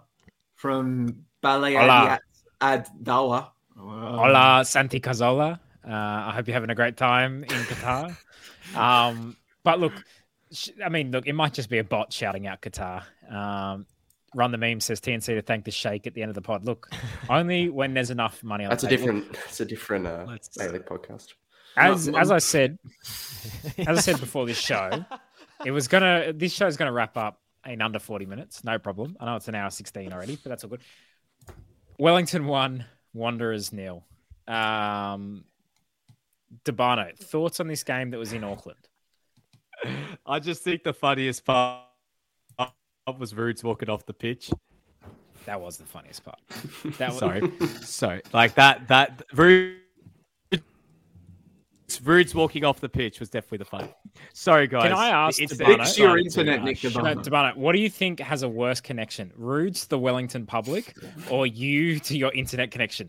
Because it is horrendous. I I have this connected to my extender. I don't know what's going on. You know, I actually found yeah. out the other day that my internet gets worse when someone turns on the microwave because the microwave we've got is so powerful, it actually shorts our internet. Okay, I'm sorry. The fact that Nick was have... frozen while he said that is amazing. Why do you have like a nuclear-powered microwave? Like that's doing damage to your testicles for sure. Do not use that microwave. Don't ask me. No, no, no. I, I was, I was just. Nick has to wear the hazmat suit every time he wants to warm up some pizza. Just... No, no, I, I have the, I have the clip of the bow oh. that is now. Here we go. All right, here we go. There we go. Silent. So look at but... that. That is that is Good just form, sensational. Honestly. Sensational. It's what you need. Uh, He's being a heel. He's being yeah. the, the well, evil heel. Yeah, it was fantastic. Um, just we need a, a villain. Reference. We do.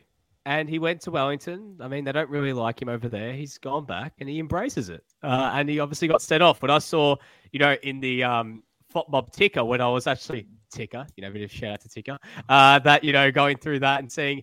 Red card to Mark Rudin. I thought this is definitely a gag. Like he hasn't actually been sent off, but there was part of me as well. It's like I'm not really surprised. Like if anyone was going to get sent off, it probably was going to be Rudes.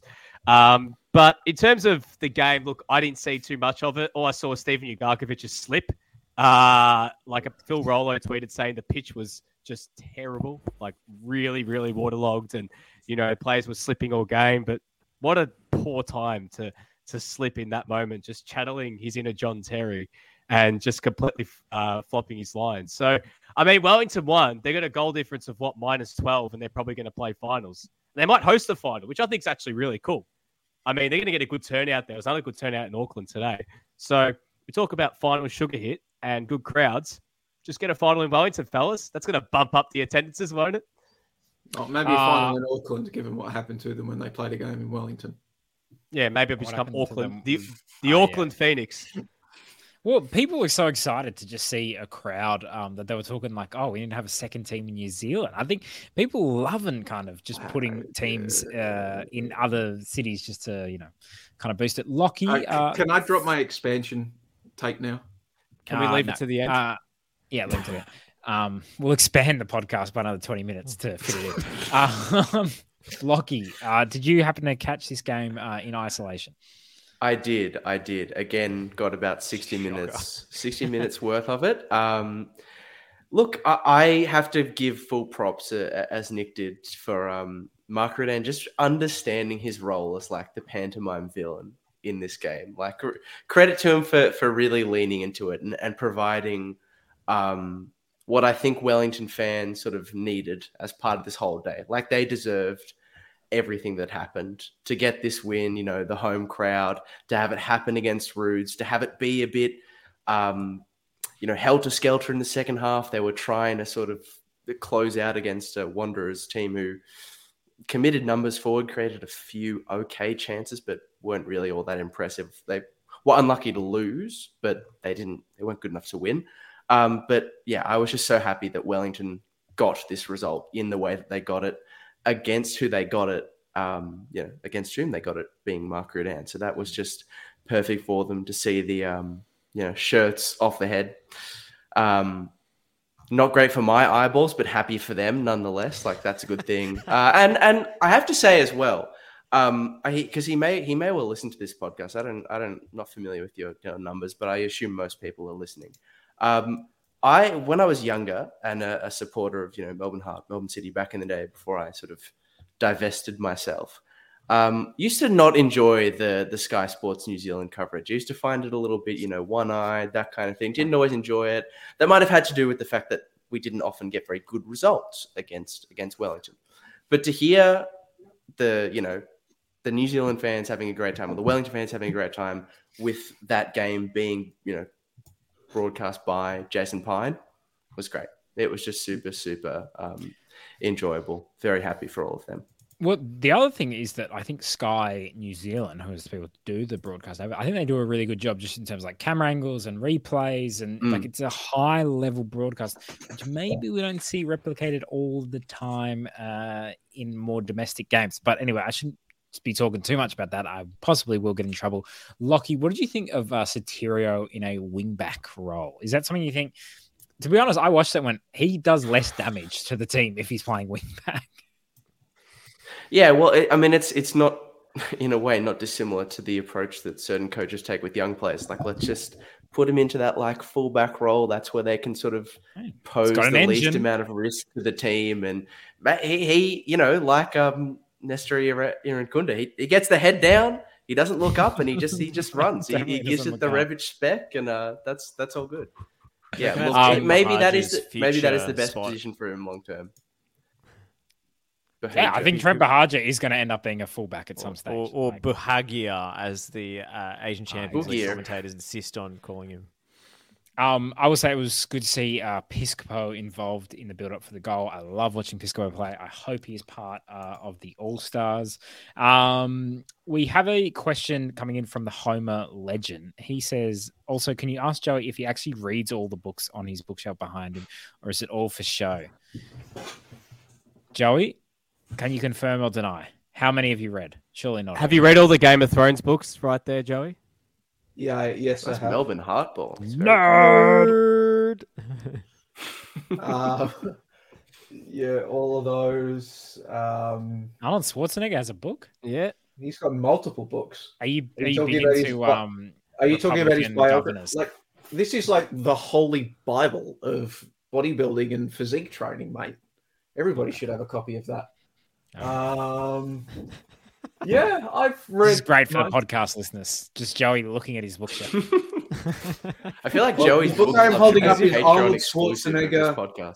The New Encyclopedia of Modern Build- Bodybuilding. It's great. It's got pictures as well. Um, yeah, I've read. Well, yeah, Arnie Arnie doesn't read, as uh, as we learned in The Simpsons. So it's a good book. You skinny guys could learn a thing or two. All right, all right, all right. Uh, all Edmund right, all Young. right. Edmund R. Young says, remember a couple of years ago when we didn't want a New Zealand team continuing our league? Yeah, I mean, like, as well. Joey's eyes really... shift nervously as he tries.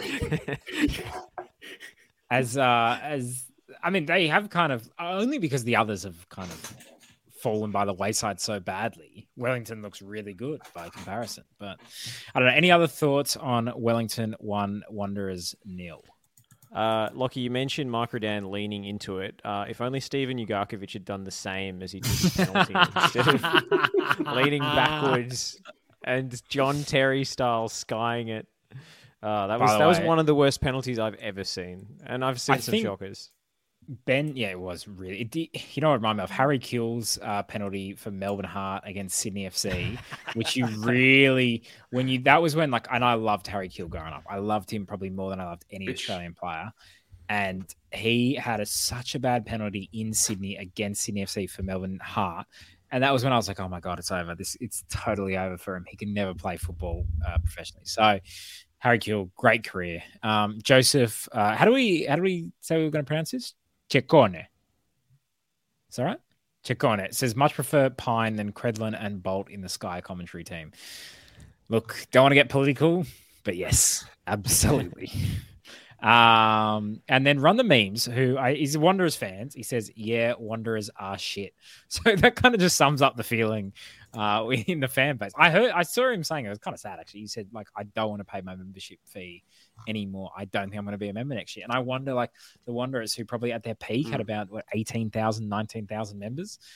I really do wonder how many are going to return next season, unless they sign massive names. Like, because what are they going to do? What they, do did, they did that. They did that. Massive names. I'm talking. I'm talking names that get me to sign up. All right. Oh, Andres Iniesta. Yeah, basically, if you if you played for Barcelona regularly from two thousand eight to two thousand twelve, I'll, I'll sign up. So, yeah, so, it, basi- it, so exactly. basically, if Chris, if Christian Teo or like Bojan Kirkic signed for Barcelona, style, Denis be on Suarez. Yeah, none of these, none of these. Denis Suarez is all right. Uh, shout out Tony. Uh, he says, "I'm just posting so Nick can have a crack at my surname." Uh, Tony Persegolia. Persegolia. No. T P two is something you build in your garden. T P two, as he went um, on the Daily Football Show. Shout out, Tony. Apologies, mate. Uh, thank you for... Uh... Look, write in if you have a tough surname. Why not? Let's do this. Uh... Write in if any. Write in if you can remember what my nickname was on the Daily Football Show.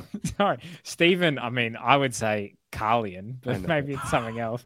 They mangled my surname... They mangled my surname and it's Cornish. Yeah, mate, that doesn't mean anything to me. I'm not Cornish. Stephen right? Carlion. Car- how Carlion. Stephen, yeah. This is uh, fifty percent of this podcast's content is making fun of my English accent. What hope do you think you have as a Cor- uh, as a Cornishman? Yasu Antonis uh, says it's okay. You got it, you got it wrong against though. It's Antonios. It's not Antonis. Oh yeah, it's true. It's, it's true. Antonios. Sorry. Uh, what, what, what game are we supposed to be talking about? I feel as though we've gotten massively off track here. We're talking about the game that's on everyone's lips: Brazil v Argentina at the M C G. It's on everyone's lips in Australia. It's not on everyone's lips uh, in Brazil or in Argentina. Do they even know it's happening? Um, because as I don't think the Argentine out, Federation does. Yeah, as someone pointed out, they haven't mentioned it. Co- CONMEBOL we... hasn't said anything about it. Tickets are on sale, but I mean, this is you guys. The Melbourne Mafia has tried to make this happen. Explain what's going on. Are we are we sure that it's actually the Brazilian and Argentinian national football team that's playing, or is it a Brazilian and Argentinian national football team comprised of Brazilians and Argentinians living already in Melbourne that are being put together? Like for an ad hoc friendly at the M C G and going, hey, come along to see, you know, all these Brazilians and Argentinians in action. But in reality, it's just the local futsal guys that play it's Albert Park. Be... I, I gotta say, you you you shit on that, Nick. But I would be relatively interested in watching oh, that sort look, of game. You know what? I, I would love it, Lockie. You've told me stories about coming up against the South Americans at the Albert Park futsal nets down in Albert right. uh, down there, and how you've been completely embarrassed by them. I would love to see them in action. In fact, I'm calling one of the Brazilians that play for Brunswick City tomorrow. Quick shout out to go tune on N P L dot T V. Who's actually an expat yeah, so who loves playing. So you can tune into me and Josh's call of uh, Oakley versus Bentley and not uh, N P L two. No, no, this uh, is not. This is not. Yeah, that's not. Okay, no, no, okay, we should actually talk about what's actually happening. Though. Yeah. So yeah, like okay, I think what needs to be re- like reiterated to the people tuning into the stream and the podcast. Tour games like this exist in their own little ecosystem, far, far away than anything else related in Australian football. Just like mm. look at all the people that were initially reporting on this story, like the people that initially broke the story and their reactions, the people that were initially promoted the game, none of them were part of the football media. They're all like events people. Like that's what these sort of games exist in. They, they're not like, they're not part of Football Australia's strategy or the A P L strategy. This is a private touring company partnering with the Victorian government to bring a game out. For, like the extent of a football's invol- Australian football's involvement in this thing is Football Australia has to sanction the game and they'll take a fee for sanctioning the game. And if something goes wrong, it's not their fault. We got we got our money. It's, you know, it's the promoter's fault. Like that's it. They sanction the game and that's it. Like this is so, this this is not anything to do with this. This is an entertainment product. It's not a football product. Debono, and I'll come to you on this, but yeah. just on this, it's Run the Means is saying uh, he's talking about the Argentinian Football uh, Association uh, fighting the game. They don't want it. Uh, so, do we like serious question? Is this actually happening? And is it happening as a friendly, or is it happening uh, kind of, you know, as he's saying in another comment, this catch up qualifier that uh, was abandoned at one stage? Is it actually going to happen? Oh, look. Who knows? I mean, aren't Argentina playing like a friendly against Italy in June or something? It's like that cop, that new yep. Copa America versus Euro. That's in England as well. So they have to go from literally a twenty-four hour flight from London to Melbourne. And, you know, like logistically, it's an absolute nightmare. I mean, we spoke about the Barcelona A-League All-Stars game being a nightmare because it's, hey, it's in the middle of grand final week. But for Argentina, this is beyond the logistical nightmare. They're going to be coming here absolutely cooked if it's after the Italy game. I actually don't know if it is or not. I'm just pulling it up now. Well, apparently it's ten days after the Finalissima, as it's called. And, um, you know, I don't know whether, like, are they actually going to bring, like, a full-strength team as well if this actually happens? You mentioned it's an entertainment product, Joey.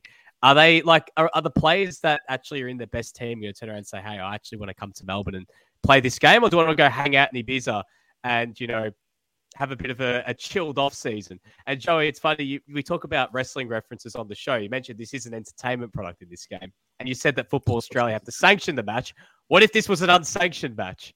Like we see all the time. It's like, you know, it just becomes pure chaos, X F L style. We just go I've all already, out. I've already, I've already spoken to people at Football Australia that confirmed they were aware of the match. They've sanctioned it. They've copped their fee. So Joey, I'm having Joey, I'm having a laugh. Okay, I'm just having a laugh. All right, I, I know uh, that. No. Josh, just because. Oh yeah. Josh, um, because you won't do it. Someone just turned reference. on the microwave at Nick's house. uh, on the podcast, we've just lost Debono, but there he's come back. Uh, Josh, Tass. Uh, no, we didn't lose him. I kicked him for his racism against uh, English accents. You've been bagging Josh, me for being Italian for weeks, man. all right, all right, all right. Relax, relax, you, relax. You. Tickets are like one hundred fifty dollars. Josh, you're a football fan. Would you pay that to go see this game, kind of knowing what you know right now? No, absolutely not. Like, w- why would you? But this, the football fans are not the same as the one-off theatre goers. They were two super separate groups of people. Um, there might be some overlap, but yeah, I, I don't think, you know, anyone who's really plugged into this Um, and knows that it's going to be like a, a shell of a of a team coming down here um, from both sides, will should pay one hundred fifty dollars to go watch this. It's a joke, like. Um, but look, I mean, to, to, I don't necessarily think the players might, like the best players might not come.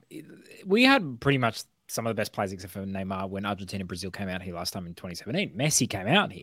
They just played terribly. It was just the mm. most, like, it lacked so much intensity. And that's, I guess, one of the disappointing things is when you're watching, you know, a Super Classico, Brazil v Argentina, when you're watching this incredible, you want to see that intensity that's usually always there. It's the same with El Clasico. It's the same reason I don't really, you know, for many reasons, a old firm derby wouldn't have worked here in Sydney. Once you take that intensity out of those matches, yeah, I don't know. To me, it doesn't feel like they are the same matches. Well, I also yeah. object to the way that the Brazilian Federation is using their national team as a traveling cash cow. Mm. Uh, and I think that has meant that the Brazilian team has actually lost some of its luster back home. And I don't think fans are excited about as excited about watching them as they used to be. I've heard uh, Tim Vickery and others talk about this phenomenon that they play so many friendly matches as this sort of Harlem Globetrotters super team, supposedly with all the Nike branding surrounding them. You know, they're still harking back to like the airport commercial, right? And they're playing all these games in the Middle East for to pick up checks basically for the federation. I think some of the players are even feeling kind of laboured and downcast about playing for the Brazilian national team where it used to be this magical thing. Um, so I, I object to the game being staged here, full stop, uh, for all the reasons you've outlined, Nick. Uh, I think it's um, an ugly stain on modern football, to be honest. And I don't think these te- these teams who already are stacked with players who pl- all play in Europe um, and their home fans never get to see them, I don't think we should be taking their friendly matches or even their qualifiers especially away from those those supporters, because that's what makes the South American qualifiers special is the teams get to go home and you get to see all those players that have they've long since left your shores. So um, mm. I I object to the fact that it's being played here on, I guess, ideological grounds. And mm. uh, despite uh, uh, Skip's comment, uh, I'm actually not going to get a media pass to this game. I'm not going to go watch. Josh would I mean- get a media pass and go watch for free. I tell you what, I would. It helps. It helps. Hey, you know, it's what? Very easy to take that ideological stand because I'm actually in Queensland that week. But, uh... but like, looking, I've I've been look a lot of the like seeing the things like people have been talking about. Oh, it's depressing that the Socceroos can only get X, Y, Z, and this game's going to get ninety-eight.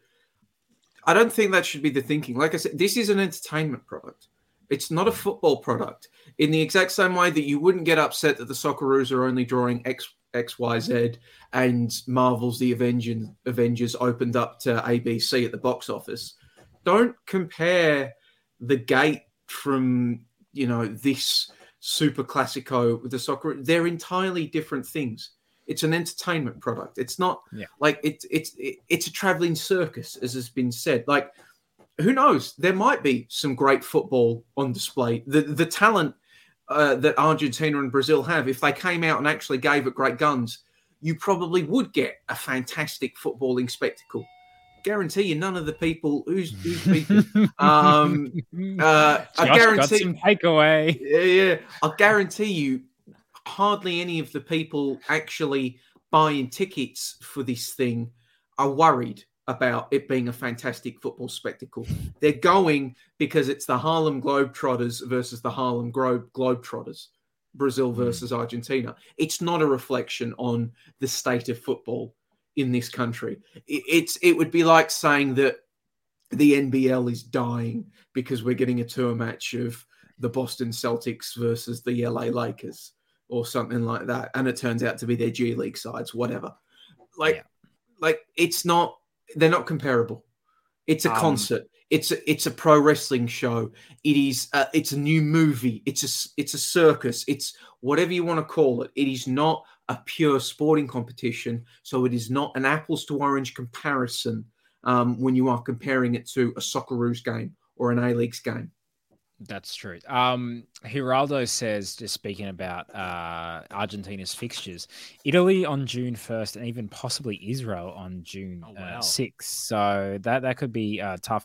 Edmund R. Young has a solution. He says Celtic versus Brazil uh, fixed. Uh, um, Run the Meme says Neymar and Messi were promised in the email that went out. And uh, Stephen uh, Carline, is that what he said? Carline in the end? Carleon? Kyle Impiglione. Uh, it's a dead rubber, so why would they risk their players? The reason that they would risk their players is because I'm pretty sure that they have in the contract stipulations where it's like, I'm just throwing out figures here. I don't know what actually the figures are, but it'll be like, hey, we'll give you ten million Argentina if Messi comes. And if it's Argentina without Messi, you get one point five or something. So there's a big incentive for them to bring out um, those players. So I don't know. Uh, Tas Maliaros says, uh, we did these international exhibition matches five years ago. Why haven't we progressed since then? It's cringe and won't get us anywhere as a code. Joey? Because it's not a code strategy. Like I said, yeah. This is promoters and a Victorian government game bringing this out. This is not a Football Australia strategy. It is not an A P L strategy. If these games are happening, of course, Football Australia and the A P L are going to try to capitalise on it and get some casual fans interested in their local product. They'd be derelict in their duty if they weren't. But this is not part of Australian football strategy. This is mm. a government thing. This is a promoter thing. It's not part of, like, the A P L and Football Australia aren't putting their eggs in this basket. It's not it's not a code-driving thing. If it helps drive the code forward, even just a little bit, fine, but that's a bonus. It's not part of a strategy. Uh, the Homer Legend says, you literally have to pay me one hundred fifty dollars to go to the M C G to watch a second string Brazil v Argentina. Run the memes. My only objection to the game is that it's being played in Melbourne. Yeah, that annoyed me a little bit too. Uh, no danger of getting an international game in Queensland, uh, says Stephen. Shout out to their state government. Um, Lockie, you going to go? I, I mean, I don't really have much to, to add to this one on top of what's already been said. Like, I, I feel... Uh... pretty strong sense of apathy for this game. I think it's interesting that Tass brings up the international, you know, exhibition games from five years ago when we had the International Champions Cup in Melbourne.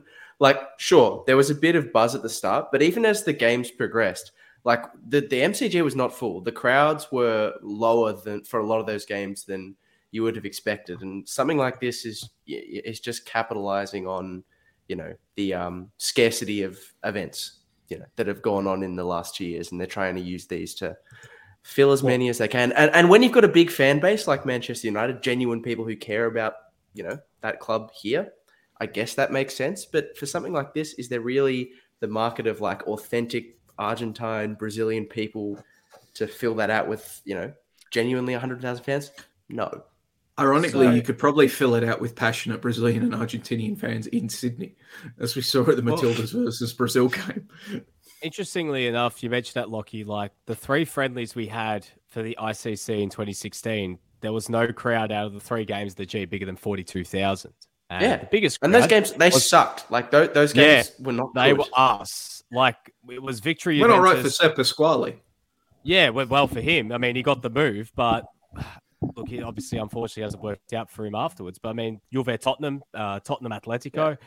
I don't remember what the crowd was like in Geelong for the Victory Atletico game. I know it was just a friendly. But, I mean, in twenty fifteen as well, Lockie, like, they had the ninety thousand for City Madrid and a decent turnout for Madrid-Roma. But I remember that City-Roma game had, like, fifteen thousand people at the M C G. Yeah, it was a lot was of fun. Really we always talk about it in, like, in, in, foot, in football lore about Joe Hart's penalty. But no one went. Like, that's the thing. No one yeah. went. So I, if I lived in Melbourne, I would go. I wouldn't Look. fly down for it. I would. This is where I would go. And this is just a personal thing. But if Messi scored a hat-trick in the city I lived, and I could have gone and saw it, and I didn't go and see it, oh, I'd never be able to forgive myself. Never be able to forgive myself. I don't think it's going to happen. But just because there's the possibility that that might happen, I'd have to go. Look, not going to lie. We're, we're on one um, hour forty-two. Yeah. Yeah. Not going to lie. Probably probably going to try and snare a media pass for that game. So let's, let, let's, let's hope that we can get down to the game in that sense. Um, Bloody prawn right. sangers. Well, despicable. Joey, you did just mention uh, that we're coming towards the end of the show. Does anyone have any last final kind of plugs that they want to get away? Joey, you're usually the one to plug stuff. Me, me and Joey calling Oakley Bentley tomorrow. Anzac Day yeah. M P L game. That's where it's at, yeah, guys. Well, if you want to watch them at five, I'm on at eight with Ed Good at the Venator Club. So get down. Box office, Bulleen Lions, baby. That's the game I would have plugged if I did not have yeah. um, Stars Cove two. So, you know, there we go. Not much I can do about that one. Not not even going to deign that with a response, but yeah. So um, calling with Josh tomorrow, uh, Oakley Cannons versus Bentley Greens, big game. Watch that N P L dot T V piece in the Guardian um, coming out uh, in praise of the F three derby.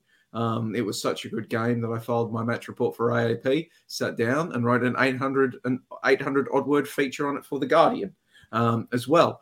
Um, Afghan's women's national team played their first competitive uh, game since being forced to flee uh, the Taliban. Um, yes, that's what I'm doing now. Um, played their first competitive game since being forced to flee the Taliban in August last year, um, playing against E T A Buffalo.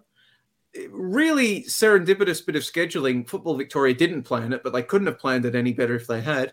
E T A Buffalo, East Timor, Australia Buffalo, founded by East Timorese refugees um, back in nineteen eighty-two. So it was a team founded by asylum seekers hosting the Afghans women's national team in their first competitive game. It uh, ended nil-nil, um, a game played in great spirit. Um, it, it just there was a lot of like, being completely sincere, watching these girls train and play and progress has been one of the most rewarding things I've ever got to watch and experience in football throughout my time in it. I just love playing, man. And they didn't, they were going to be murdered for that or beaten or other horrible, horrible things, them and their family, because they want to play sport. Fucked. So fuck the Taliban. And it's just so great to see these girls out here in Australia being happy, staying together, um, being united and playing games. Great um, for just, and good on Melbourne Victory for supporting them. Good on Jeff Hopkins for coaching them. Um, so I'll have a story on that, hopefully out in E S P N. I've already submitted it. I'm just waiting for them to publish it. Um, they're playing their first home game Um, next week. Be great to see people get down there for that. I'll be down there as well. There's going to be a ton of coverage. The New York Times was there today covering this first game for the Afghans women's national team. A F P um, was down there. Al Jazeera was down there. The A B C was down there. So there was a lot. There's going to be a lot of stuff about this. Um, so that's some great stuff. What else do I have uh, in the agenda? I've been working on a story for E S P N. Um, obviously there's an election going on and there's one real sports related issue that isn't actually an issue that has been brought to the fore. I have gotten on the record comment from the A P L, P F A and Football Australia surrounding that. Um, once that finishes working its way through Disney's lawyers, hopefully that will go up um, in E S P N. And I think that's it. Debano, uh, anything you want to plug this week? If I speak, I'm in trouble in terms of where my plug would be. But uh, yeah, no, uh, in terms of cheap plugs, uh, head over to the A F L website if you're an A F L fan. No, no, no. Oh, no. Boo. You know what? You know what? It, hey, in the A F L, you can't boo the umpires these days. It was fifty-meter penalties. So I think we should be... Whoever, whoever did that, I, I assume it was Joey. So there you go. Nick, you go. Uh, Nick, can't, um, can't help but notice that you raised your hands while you made that point, so... Hmm. I'll remove myself for that one as well. But anyways, yeah. um, no, nah, in terms of that, I, I don't have the same plug style. Uh, all my stuff has already gone to print. So Josh, anything you want to plug? No. Great. Uh, let's go. To, let's yeah. get off air. Young boy, Lockie, uh, what a debut. Uh, you've been you've been fantastic. Uh, we're not going to talk expansion. We're going to talk that uh, another week. Um, my take it, only lasts twenty seconds. Uh, all right. Go. All right. Second division, promote the best teams from the second division. Bang, you've expanded. Yep, go Lockie. I just fixed it. No, no, I was just giving a check mark. I just... Cool. Joey. Sounds great. Who would have thought? You pro- you promote clubs that uh, have established... You promote clubs that have established teams, that have established bases, established strengths, established fan bases, and it works. Who would have thought? Oh, um, and uh, shout out Melbourne City nil-nil at the moment in the Asian Champions League. Uh, I think if they win tonight, I think they're basically through as well. Yeah, so, and uh, yeah, they got to win this game. They're playing a K two side. Come on, but well, no, it's still nil, and it's not looking good. Tilio's not there. Is he injured? He's suspended. He's suspended. Oh, okay, yeah, because he's playing on the bench. So I was wondering what that's about. So the question um, is, where the fuck is Kolakowski? He uh, was. I don't think he's on the bench. He might be. Does he go to the He's on the bench. He's on the bench. Oh, he's on the bench. Oh, and shout out to my boy Pucci, who played ten minutes the other day. So get in there, Pucciarelli. He returned from his planet. He's back. Uh, um, Hirado says something that would definitely uh, get him uh, in a lot of trouble. Bring back Futsuke just to give Ante an A-League club to support. Lockie, did you have a good time on the pod? Great time. I know this will be my first and last as a young player. This will be my first and last appearance. So really enjoyed it. Um, sorry for the two, you know, um, the, the takes that were too risky, the passes that were too long. I know they've cost me my spot for future weeks. So. But it's been enjoyable. Um, I've had a great time. No, I reckon we come. We'll get you back on again next week, Lockie. I reckon Lockie, you, you are welcome anytime you want, uh, as is Ben Smith, as is Philip Rollo, as is our other one-game uh, wonders. And in fact, next week I'm going to be in Melbourne. Did you just think... forget Taron Heddo and Pakua? Just forget Pakua, yeah. Well, they're not one-game wonders, are they? Erasure. Yeah. Josh, Josh knows exactly why I didn't say them, because they appeared more than once, but you guys don't focus on that. Shame on you, Joey. And that's how we'll end the pod. With Hold shame on. on, Joey. Did we just shame. hear that Stoll's coming to shame. Melbourne next week? I'm, I'm coming to Melbourne next week. Uh, Ooh. But, yes. Maybe but we should do an I, in-person pod. Yeah. I, I don't know if I'll get a chance to. Um, but anyway, oh, that's something we should discuss. No busy. ticker. Boo. You make no time, ticker. Stoll. It doesn't matter needing time. You make time. Thank you for everyone who uh, watched, listened, whatever you did. Uh, please get, send through your comments. Please keep uh, reviewing us on podcast stuff. Like, subscribe, blah, blah, blah, blah, blah. Have a great weekend, uh, and we'll see you next week.